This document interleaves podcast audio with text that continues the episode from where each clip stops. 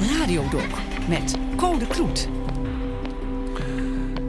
Mensen die afscheid nemen van hun geloof, nemen ook afscheid van aspecten van dat geloof die ze misschien niet willen missen.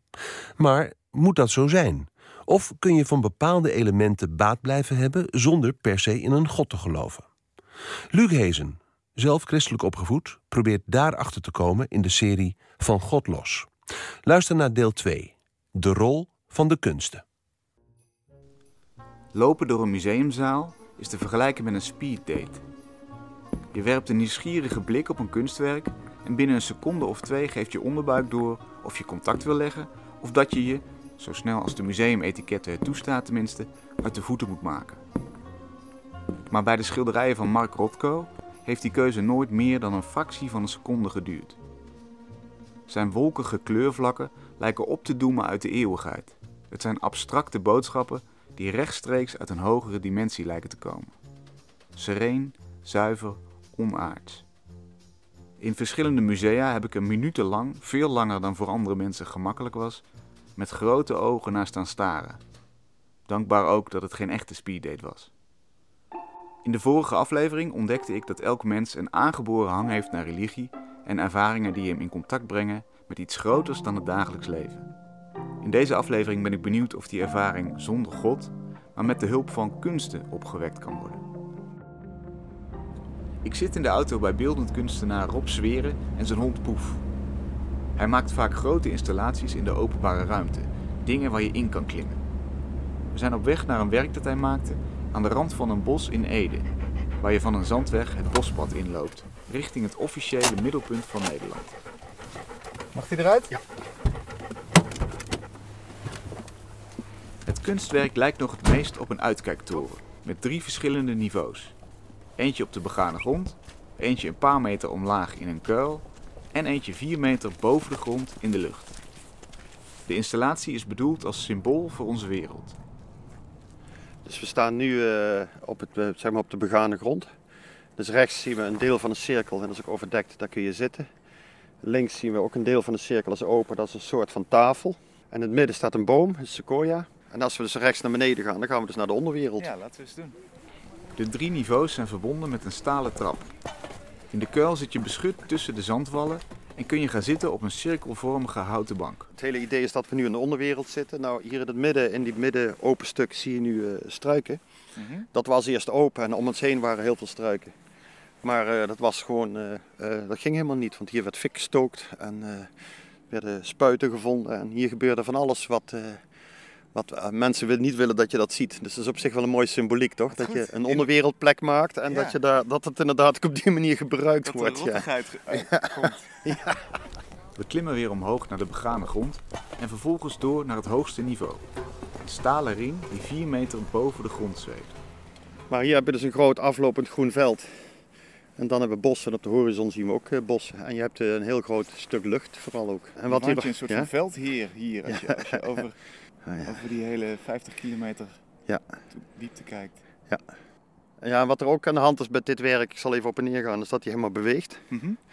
Dus er zit maar aan één kant een poot onder waar de trap is. En dit bewegen is ook belangrijk. Zie je Waar, waarom? Nou, dat geeft een gevoel van onveiligheid. Mm -hmm. Dat merk ik. Ja, en instabiliteit. En dus is een heel ander gevoel dan wanneer je op de grond staat. Dat hoort bij het in de lucht zijn, bij ja. dat, hoge, ja. Ja. dat hoge niveau. Waarom wilde je die drie lagen weergeven? Het is dus een, een soort model van, uh, van het universum, zeg maar. En ook, maar ook een model van, uh, van je innerlijk wezen. Kijk, we zijn natuurlijk heel erg gewend om, uh, om op het dagelijks niveau te zijn. Maar op het moment dat je hier omhoog loopt, ben je al vlak bij de top van een boom, wat ongebruikelijk is. Je bent hoger en je gaat automatisch in de verte kijken naar de lucht. En je hebt dus dat instabiele. Dat maakt dat je dus even uit je dagelijkse gang bent.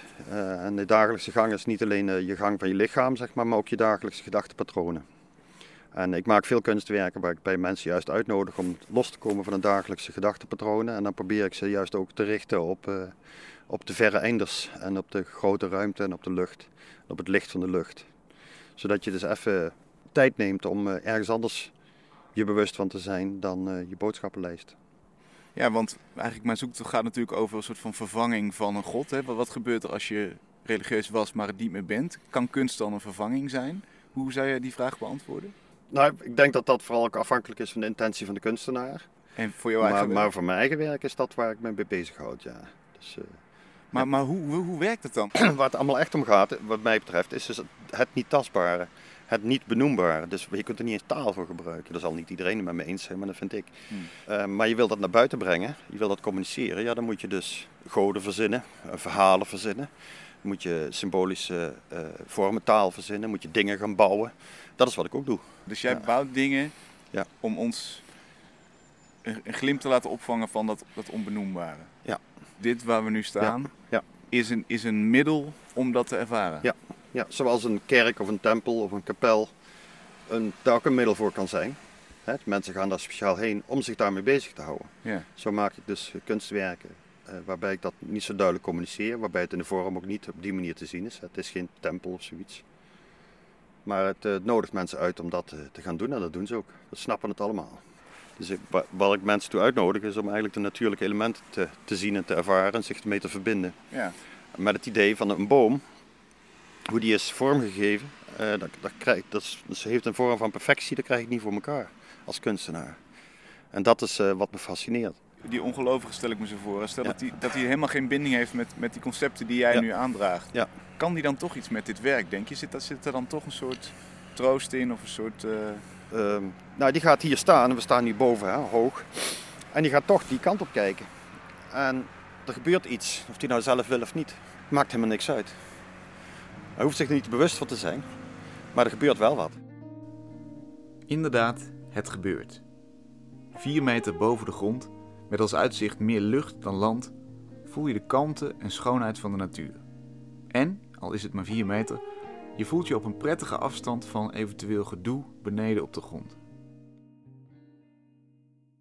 En hoe zit het dan met de kunstvorm die voor de meeste mensen het meest direct binnenkomt, de muziek? Is de krachtige ervaring van muziek te vergelijken met een religieuze ervaring? Martin Hoondert is theoloog, muzikoloog en hoofddocent aan de Universiteit van Tilburg. Hij onderzoekt de samenhang tussen muziek en religie.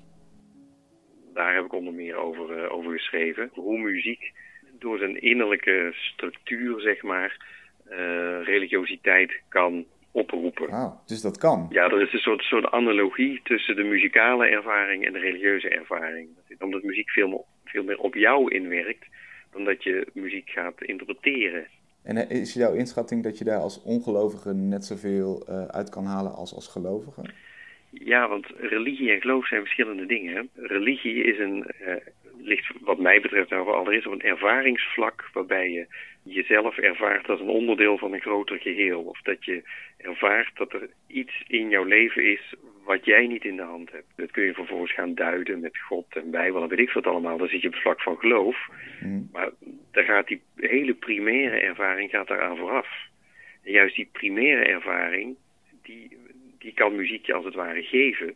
Dat muziek voortdurend aan je ontsnapt. En je voortdurend uitdaagt om als het ware de volgende, hè, mee te bewegen op, eh, op, op, ja, op de klank als het ware. Van, van de ene klank naar de volgende klank. En, en juist dat hele primaire van meegaan in de, in de tijdsindeling die muziek geeft. En die je dus losmaakt van de, van de kloktijd.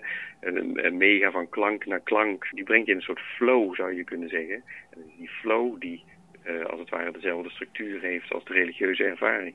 Kun je dat nog eens uitleggen? Want dat snap ik niet helemaal. De- Dezelfde structuur als de, als de religieuze ervaring. Dat is een van de belangrijkste dingen, is hè, wat ik net zei. Dat als we, als we naar muziek luisteren, hoor je nooit een individuele noot.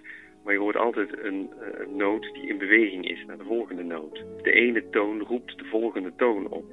Het feit dat je in die beweging mee moet gaan, haalt je uit de, uit de normale tijdservaring. Betekent dat muziek is altijd nu. En die nu-ervaring, zou je kunnen zeggen, is vergelijkbaar met wat in de religie eeuwigheid wordt genoemd. Iets wat altijd nu is, is er altijd. Die tijd tikt even niet door. Er is alleen maar die muziek. Die westerse muziek, of dat nou popmuziek is of klassieke muziek of, eh, eh, of bij wijze van spreken André Hazes.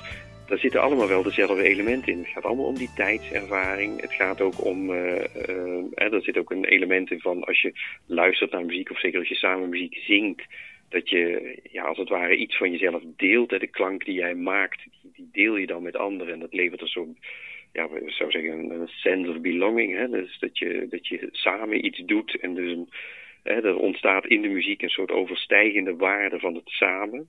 ook dat is een typisch religieus besef. Uh, dus, maar, en dat zit in, in die westerse muziek, in alle, alle genres zit dat erin. Wat een immense kracht zit er dan in die muziek eigenlijk. Ja, maak dat maar het meest amazing concert van, van André Hazes. Nou, die mensen die, eh, die, zijn, uh, die, die, gaan helemaal uit hun dak. Ja, dat is waar. Ja. Dus misschien moet ik daar ook maar eens naartoe voor een religieuze ervaring. Je, je moet wel mee, hè? dus je moet echt luisteren. Je moet het willen horen. Je moet, uh, moet er helemaal aan mee. Overigens, bedenk ik me nu ineens, dat, dat, dat beschrijven mensen die drugs gebruiken ook, hè? Die, die andere tijdservaringen, ja. dat andere besef. ja, er zijn vele parallellen. God is a DJ. Muziek en kunst komen, denk ik, heel dicht in de buurt van die religieuze ervaring. Ze kunnen dienen als rituelen die je even uit je dagelijks leven halen en uitnodigen om stil te staan bij grotere zaken. Leiden daar ook je aandacht naartoe. Missie geslaagd dus? Is dat een vervanging voor een religieuze ervaring binnen een geloof? Nog niet helemaal. Als ik nog even terugdenk aan het bidden dat ik als kind deed tot die coachende God, dan zit daar ook een sociaal element in. Een soort luisterend oor. En die heb je niet bij een cd van Hazes, een schilderij of een prachtig blauwe lucht. In de volgende aflevering ga ik uitzoeken hoe belangrijk dat luisterende oor is.